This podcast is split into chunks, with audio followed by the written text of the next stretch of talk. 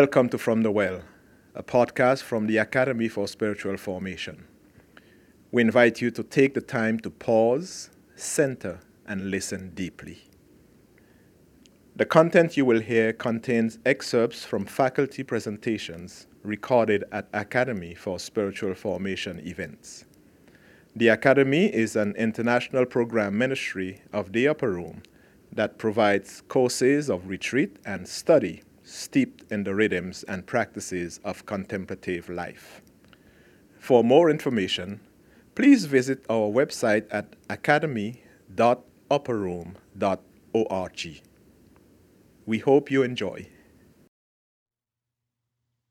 Hi, welcome to episode 9 of From the Well.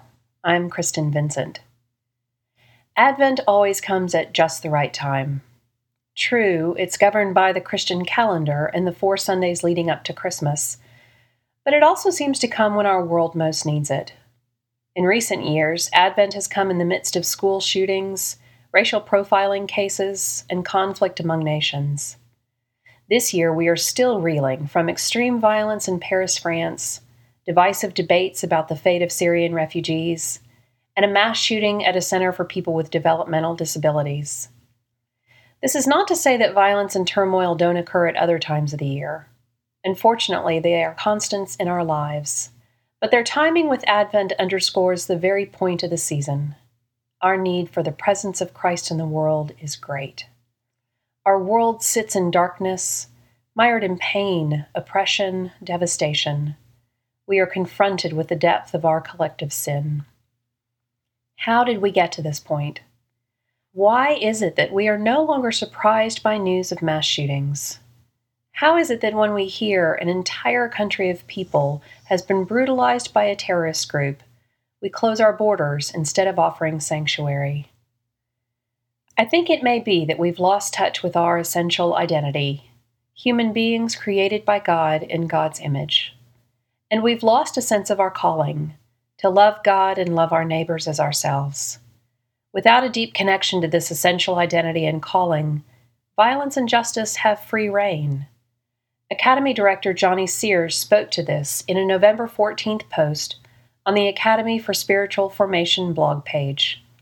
He writes, Justice, in its truest sense, is about right relationships relationship with God, with creation, with ourselves, and with others. It means identifying on a deep level, even with those who are positioned against us, and truly seeing them as fellow human beings. Recognizing that we all have places of insecurity, fear, and pain that influence our words and actions. But the more disconnected we are from our own human beingness, the harder it is to see others as fellow human beings, and the easier it is to ignore the pleas of those in pain. If people of other races, countries, and faiths are not human, then we do not have to keep them safe, or feed them, or clothe them, or relate to them in love as Christ calls us to do. Further, in failing to see another's human beingness, we miss out on experiencing the true image of God. The Bible tells us that we are all created in God's image. The fact that we are different, different races, nationalities, faiths, abilities, etc., speaks to the fact that God is a many splendored God, a God of depth and breadth, a God of color and beauty, a God of infinite dimensions. We then are all parts of this larger image of God. Together we form a complete image, alienated, we do not. Robert Benson uses the metaphor of a cathedral to explain this. So I spent an afternoon once hmm, wandering around in the plaza of this great cathedral in Germany. And there was all kinds of stuff to wonder about. There was the sheer beauty of the place and the crowds of people who came from all over and the architecture and the workmanship. But what I wondered about mostly that day and still find myself wondering about all these years later is about the people who actually built it and about the people who dreamed it up in the first place. My working knowledge of the actual process of building anything is pretty limited, especially cathedrals. It does seem reasonable to me, though, to, uh, that one can assume that if it took a couple of hundred years to build a cathedral, then the people who dreamed up the cathedral never actually saw the cathedral. In fact, whole generations would have passed between the time that the dream of the cathedral was dreamed and the choir made its first grand procession through the nave to that great high altar that the dreamers had envisioned. Somewhere, there are probably stories of families who worked on a cathedral for generations. There are probably stories of neighbors and schoolmates and whole villages who spent their entire lives as stonemasons and woodworkers and ditch diggers and carpenters for the cathedral that was being built. Stories of people who cut the glass that went into the windows that a neighbor's cousin had cut the stones for back before their grandfather was even born. A cathedral is a testimony to a lot of the best things about all of us creativity and hard work and devotion and patience and craftsmanship and ingenuity. It is mostly a testament to dreams and those who believe in dreams. Someone dreams of this great house of worship, and someone else dreams of where it might be built. And then somebody dreams out where to find the stone for the thing, and then somebody dreams up a scheme to acquire, acquire the land rights. Then a whole lot of somebodies get caught up in the tide of the great dream and they start cutting stones and hauling logs and raising money and driving nails and negotiating contracts and pounding iron.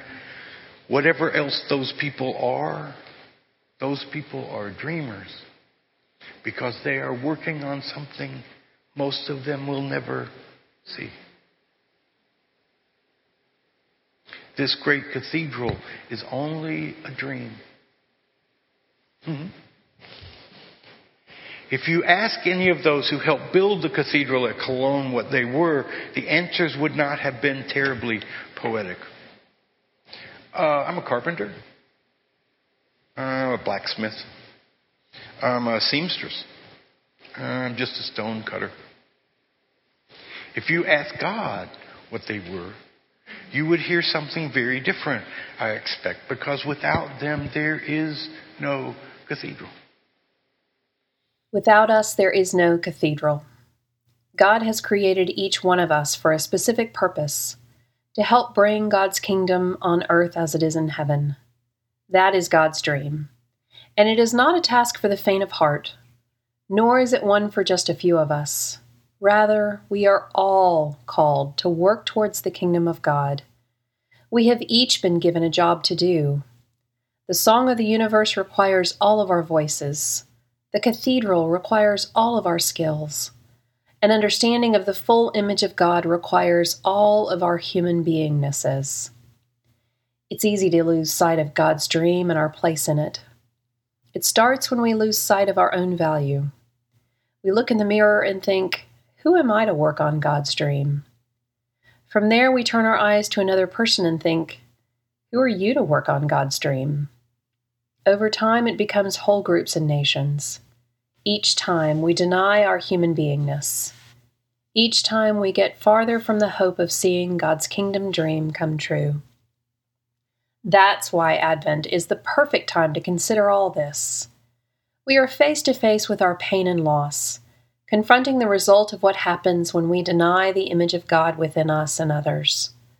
But if there is anything that affirms our worth as human beings, both individually and collectively, it is the birth of Christ. God coming to earth to take on our form, join us, love us, and redeem us. And so we must use Advent to prepare for this Christmas truth. This Advent, I encourage you to do what you can to reaffirm your human beingness.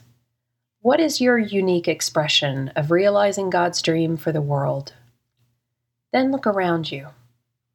What can you do to affirm the human beingness of others? In particular, who are the people that you have trouble seeing as human beings? Even though it may be uncomfortable, take time to recognize these people and try to see them as God sees them glorious creations revealing God's own image. Consider what gifts they have to offer in bringing God's kingdom to earth. With that as your Advent practice, you will be preparing the way to help give birth to Christ's presence in the world today. And come Christmas Day, there will be much to celebrate as the angels join together in choruses of praise. Glory to God in heaven, and on earth peace, and goodwill towards all. Thanks for listening. We hope you enjoyed this installment of From the Well, a podcast from the Academy for Spiritual Formation. We encourage you to visit our website at academy.upperroom.org to learn more about our ministry and to continue the conversation about today's topic. You can join our mail list from the contact page, and you can also find us on Facebook. From the Well is now available on SoundCloud, iTunes, and Stitcher.